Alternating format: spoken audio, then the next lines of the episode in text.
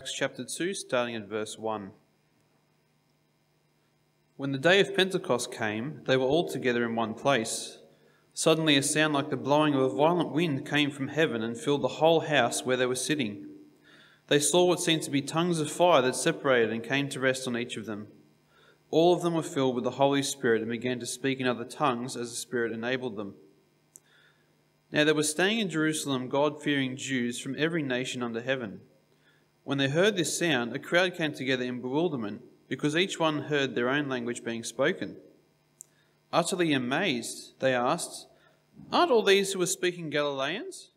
Then how is it that each of us hears them in our native language? Parthians, Medes, Elamites, residents of Mesopotamia, Judea, Cappadocia, Pontus, and Asia, Phrygia, Pamphylia, Egypt, and parts of Libya near Cyrene, visitors of Rome, both Jews and converts to Judaism, Cretans and Arabs.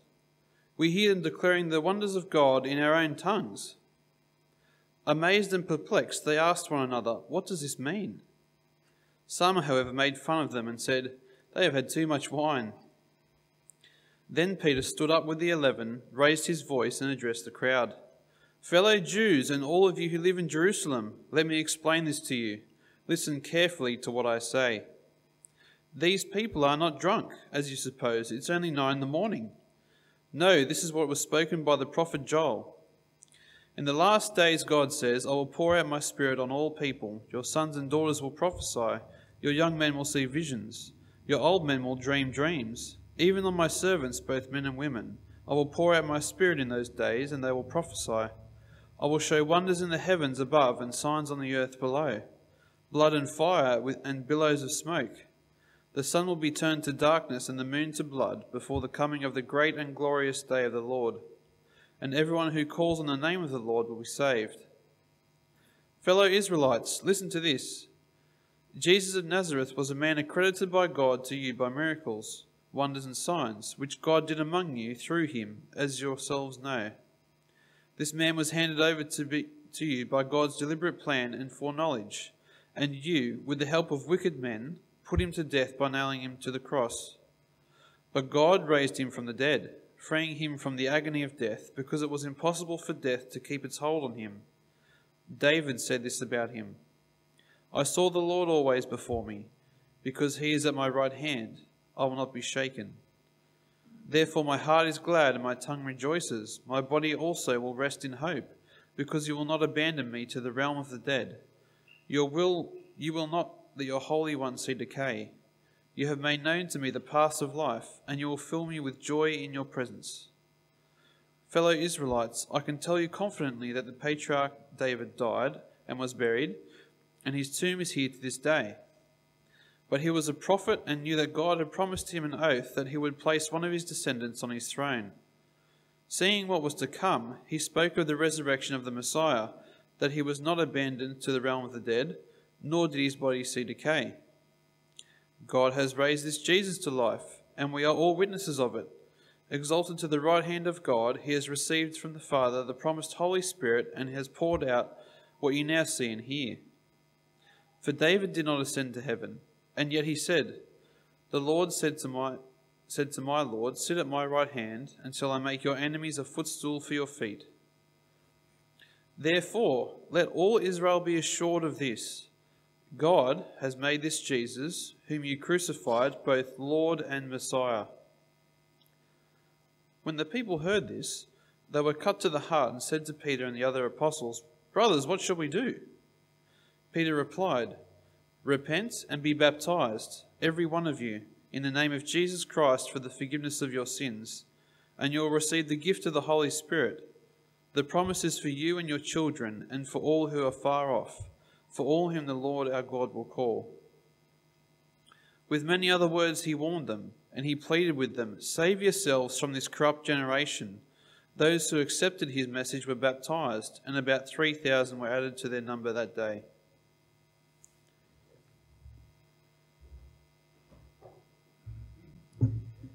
We're going to spend some time now thinking a bit more about that second passage that we just read from Acts chapter 2. Um, we've had a lot going on already this morning, so let's pray that God will quieten our hearts and minds to hear what He has to say to us. Heavenly Father, we do pray for the work of your Spirit among us this morning, uh, that as we continue to reflect on your word, you will give us ears and hearts of faith uh, that are ready to respond rightly to who you are and what you have done for us in Jesus. Amen.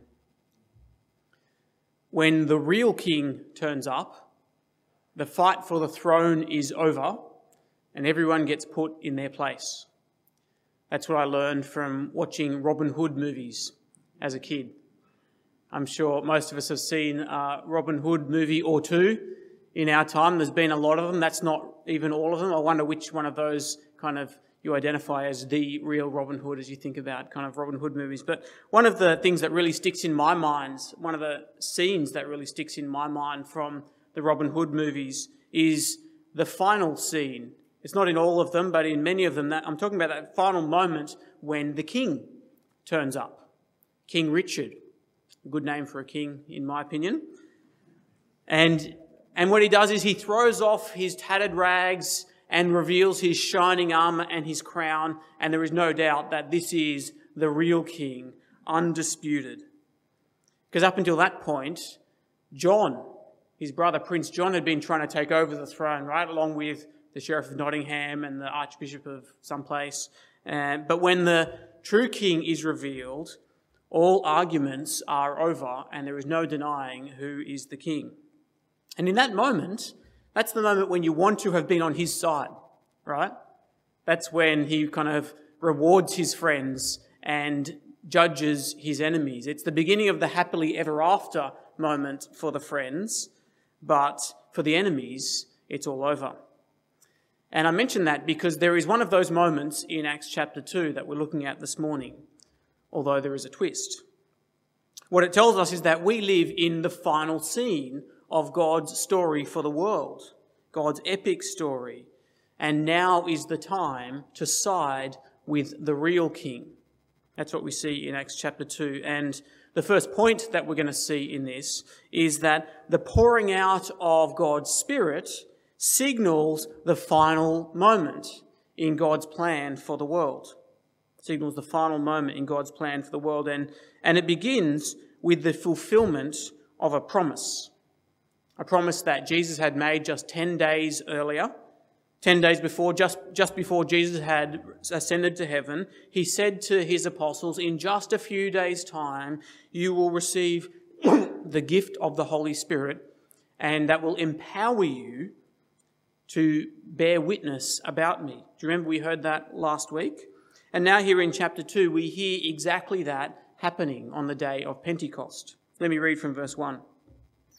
When the day of Pentecost came, that's 50 days after Passover, they were together in one place. Suddenly, a sound like the blowing of a violent wind came from heaven and filled the whole house where they were sitting. They saw what seemed to be tongues of fire that separated and came to rest on each of them. All of them were filled with the Holy Spirit and began to speak in other tongues as the Spirit enabled them.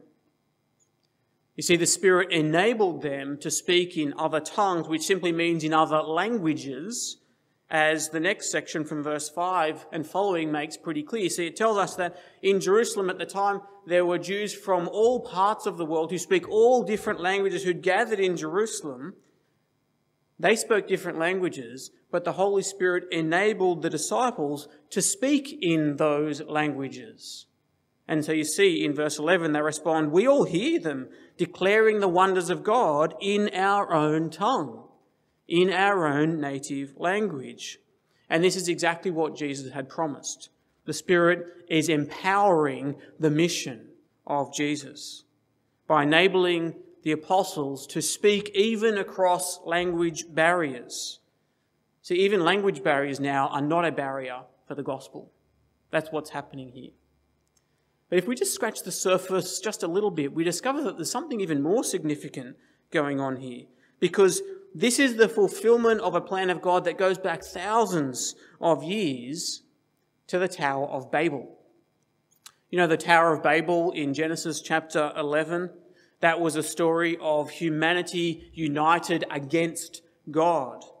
They wanted to make a name for themselves and build a tower to kind of to oppose God, to stand up and make themselves equal with God in challenge to God. And God came down and said, No, I will not have that. You know, God's all for humanity uniting, but not uniting against Him. And so God's judgment on them was to confuse their languages so that they could no longer understand each other and to scatter them. That was the curse of Babel, and that's where we get the, the word babbling from, you know, babbling in nonsense. But that's not the end of the story. In fact, really, it's just the beginning. It's the beginning of God's plan to, to gather people to himself and to bless people. And this moment at Pentecost is a powerful symbol of that blessing coming to pass by breaking down the language barriers that, that existed between people so that people from every language can understand each other. See, God is overcoming, He's reversing the curse of Babel to bless. This is Babel unbabbled, you could say. And it signals that God's plan for the world is coming to a climax. And that's what Peter explains when he stands up in front of everyone to tell them what's going on from, from say, verse 16 and 17 onwards. He quotes from the prophet Joel. And he says, This massive outpouring of the Holy Spirit that you can see clearly happening among you now, that's the sign of the last days that God had promised would come. The final moments in God's plan for the world. Let me read from verse 16. No, says Peter, this is what was spoken by the prophet Joel. In the last days, God says, I will pour out my spirit on all people.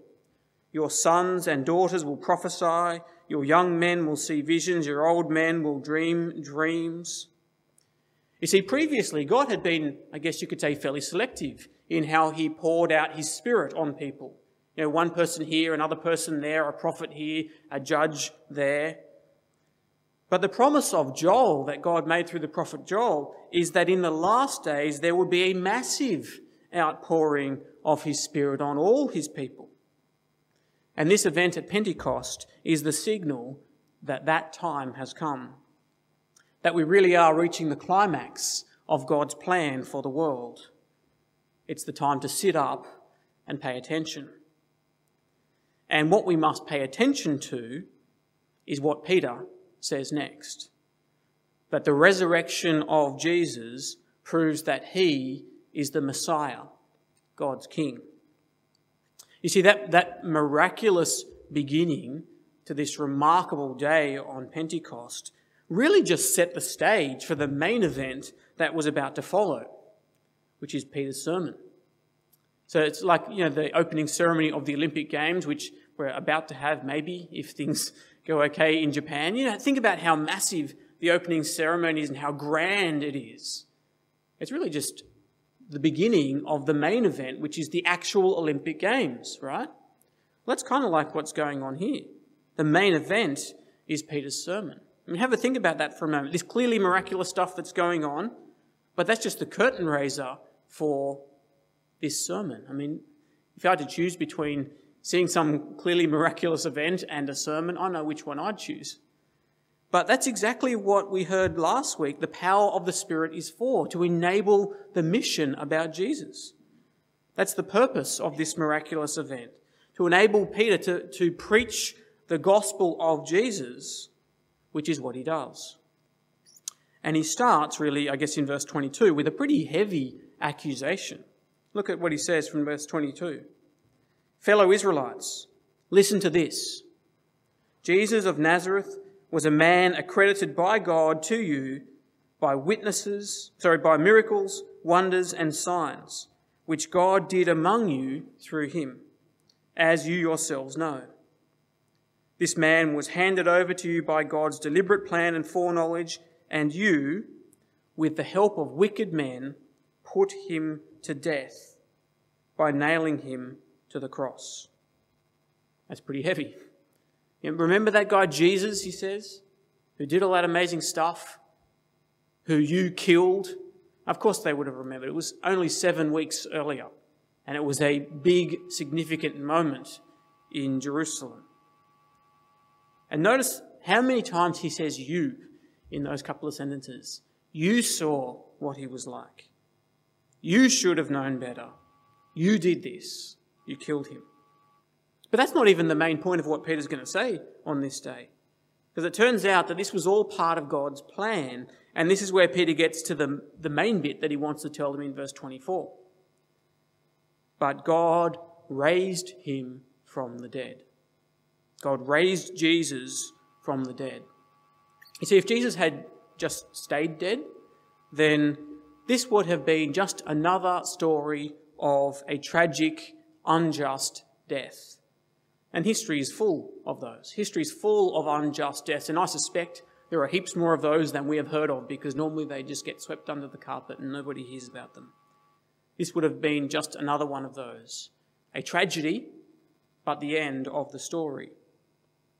But it's not the end of the story because Jesus didn't stay in the grave.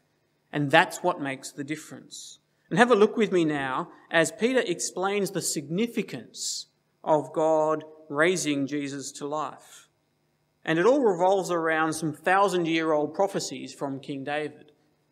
So, particularly in Psalm 16, which he quotes from verse 25 onwards, King David spoke about his confidence that God would not abandon his Messiah to the grave. Let me read just from verse 26. This is what David says, King David. Therefore, my heart is glad and my tongue rejoices. My body will also rest in hope, because you will not abandon me to the realm of the dead. You will not let your Holy One see decay. God will not let his Holy One see decay. You notice as we read that, it sounds like David is speaking about himself. He says I and he says me. But Peter's point is that David did stay in the grave. And in fact, David's grave was just around the corner in Jerusalem from where Peter was speaking that day. You know, physical props can be pretty useful sometimes when you're giving a speech, and that was certainly the case uh, for Peter on that day. You can imagine him in, in Jerusalem saying, If you like, we can all go on an excursion around the corner and you'll see David's grave. You probably walk past it on the way here. He's still in there, or at least what's left of him is. And no one has ever claimed otherwise. David stayed in the grave because he wasn't talking about himself. He was speaking prophetically about someone else, about one of his descendants who God would raise to life, who God would not abandon to the grave.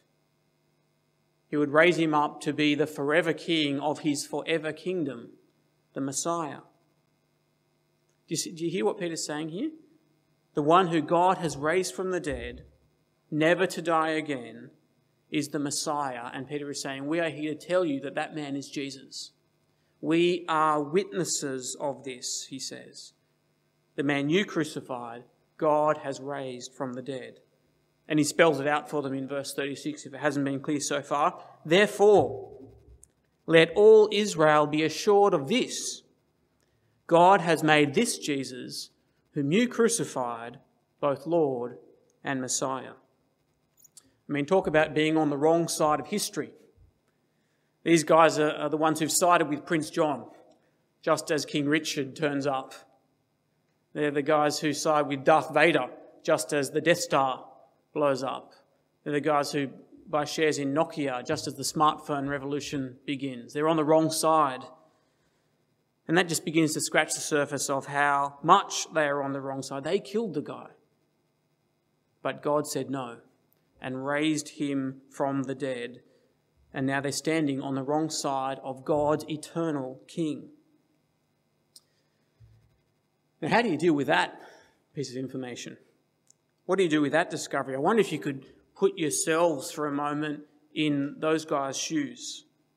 How would you have felt if you'd been there on that day and, and been told that? Verse 37 tells us how they reacted to this news. Let me read verse 37. When the people heard this, they were cut to the heart. And they said to Peter and the other apostles, Brothers, what shall we do? They were cut to the heart. That's such a powerful expression, isn't it? Cut to the heart. So overcome with the gravity of what Peter has told them, that they're mortified, they're distraught, they're distressed, devastated. They knew in that moment that they were standing on the wrong side of God and His King, and so their response was to plead. What can we do? Is there anything that we can do? Is there any way that we can somehow undo what we have done? I wonder if you've ever had that feeling. Is there any way that I can undo what I have done? That overwhelming sense of, of, the, of the significance or the consequence, the gravity of, of your actions, of your mistakes, even failures. Can't I somehow turn back the clock on that? Do it again, start again, not do that. These guys are realizing that they have made themselves enemies of God. And now they see where they stand. And they are cut to the heart. What shall we do? Can you hear their desperation in that? You know, this is exactly the right response for anyone who discovers that they are on the wrong side of God. Not just for those people who were there on the day of Jesus' death and calling for his execution, but for everyone, for every one of us, everyone who is in the, on the wrong side of God and his King Jesus. And so the answer that Peter gives is an answer not just for them, but for everyone. And the answer that Peter gives is good news. It's good news, but there's also a warning in there. The good news is that it's not too late. It's not too late. Now is the time to call on the Lord and be saved. That's basically Peter's message, and we get his short answer really in verse 38. Peter replied, Repent and be baptized, every one of you, in the name of the Lord Jesus Christ for the forgiveness of your sins, and you will receive the gift of the Holy Spirit. I mean, what a glorious message for those who had been there even on the day of Jesus' death and cried out for his execution on that Easter Friday, condemned him to death. Even for them, God was offering a fresh start and complete forgiveness for all those who turn back to him. That's what repentance means, turning back to God. And, and baptism with water is the outward sign of the inward reality of baptism by the Spirit, which Jesus said last week is the thing that really matters. Next week, we're going to hear more of this and when Gary Koo, the bishop, comes to speak. We're going to cover these verses again. But for today, I want to focus just on how amazing and how urgent this is. How amazing and how urgent. Firstly, it's amazing because it should be too late. It should be too late, but it's not. You know, the coming of God's Messiah was meant to be the day of God's judgment you know, the last days, the, the, the great and awesome day of the Lord, as it says in verse 20, when God separates those who are for him and those who are against him, his enemies and his friends. But the amazing news that Peter had for the crowd on that day is that it was not too late. It is not too late. That the victorious Messiah, the King, is willing to accept the surrender of his enemies, and better than that, is willing to welcome them as his friends. Complete forgiveness, a fresh start. How good is that? I mean, clearly, this is not what they were expecting.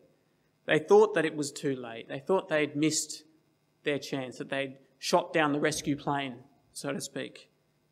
Because normally, as I said at the beginning, when the, when the king arrives and triumphs over his enemies, that's the end. It's too late to change sides. But for Jesus, it was the beginning of a great time of amnesty, of pardon, of peace, to join the side of the victorious King when he calls all people to turn back to him. That's the amazing news that Peter had for them on that day and for everyone. And on that day, 3,000 souls were saved. But this amazing news also comes with a sense of urgency and a warning. That is, one day it will be too late. You see the warning there in verse 40. With many other words, he warned them and he pleaded with them, Save yourselves from this corrupt generation. This is an urgent warning for every one of us who has not yet turned to Jesus. The time is now, because one day it will be too late. And if that's anyone here or anyone watching on the live stream, then that's what we need to hear today.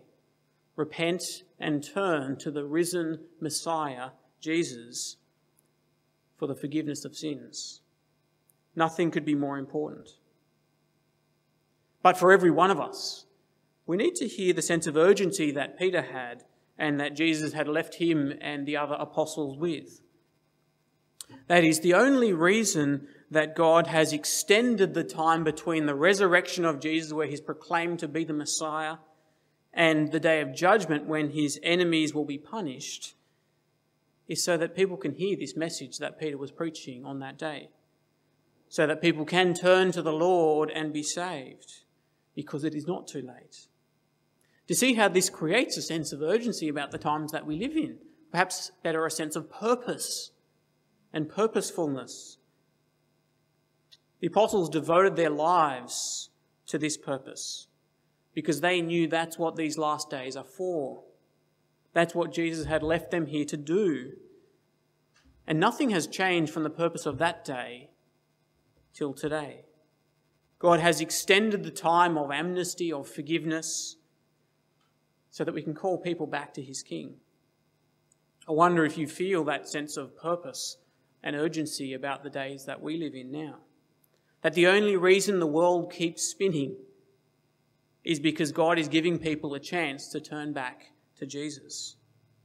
Surely that should give us a sense of urgency and purpose. These are the last days the days of the Spirit who God has sent to empower the mission about Jesus. There are so many things that we can devote our lives to and fill our lives with. Some of them are good, some of them are necessary, some of them are dispensable.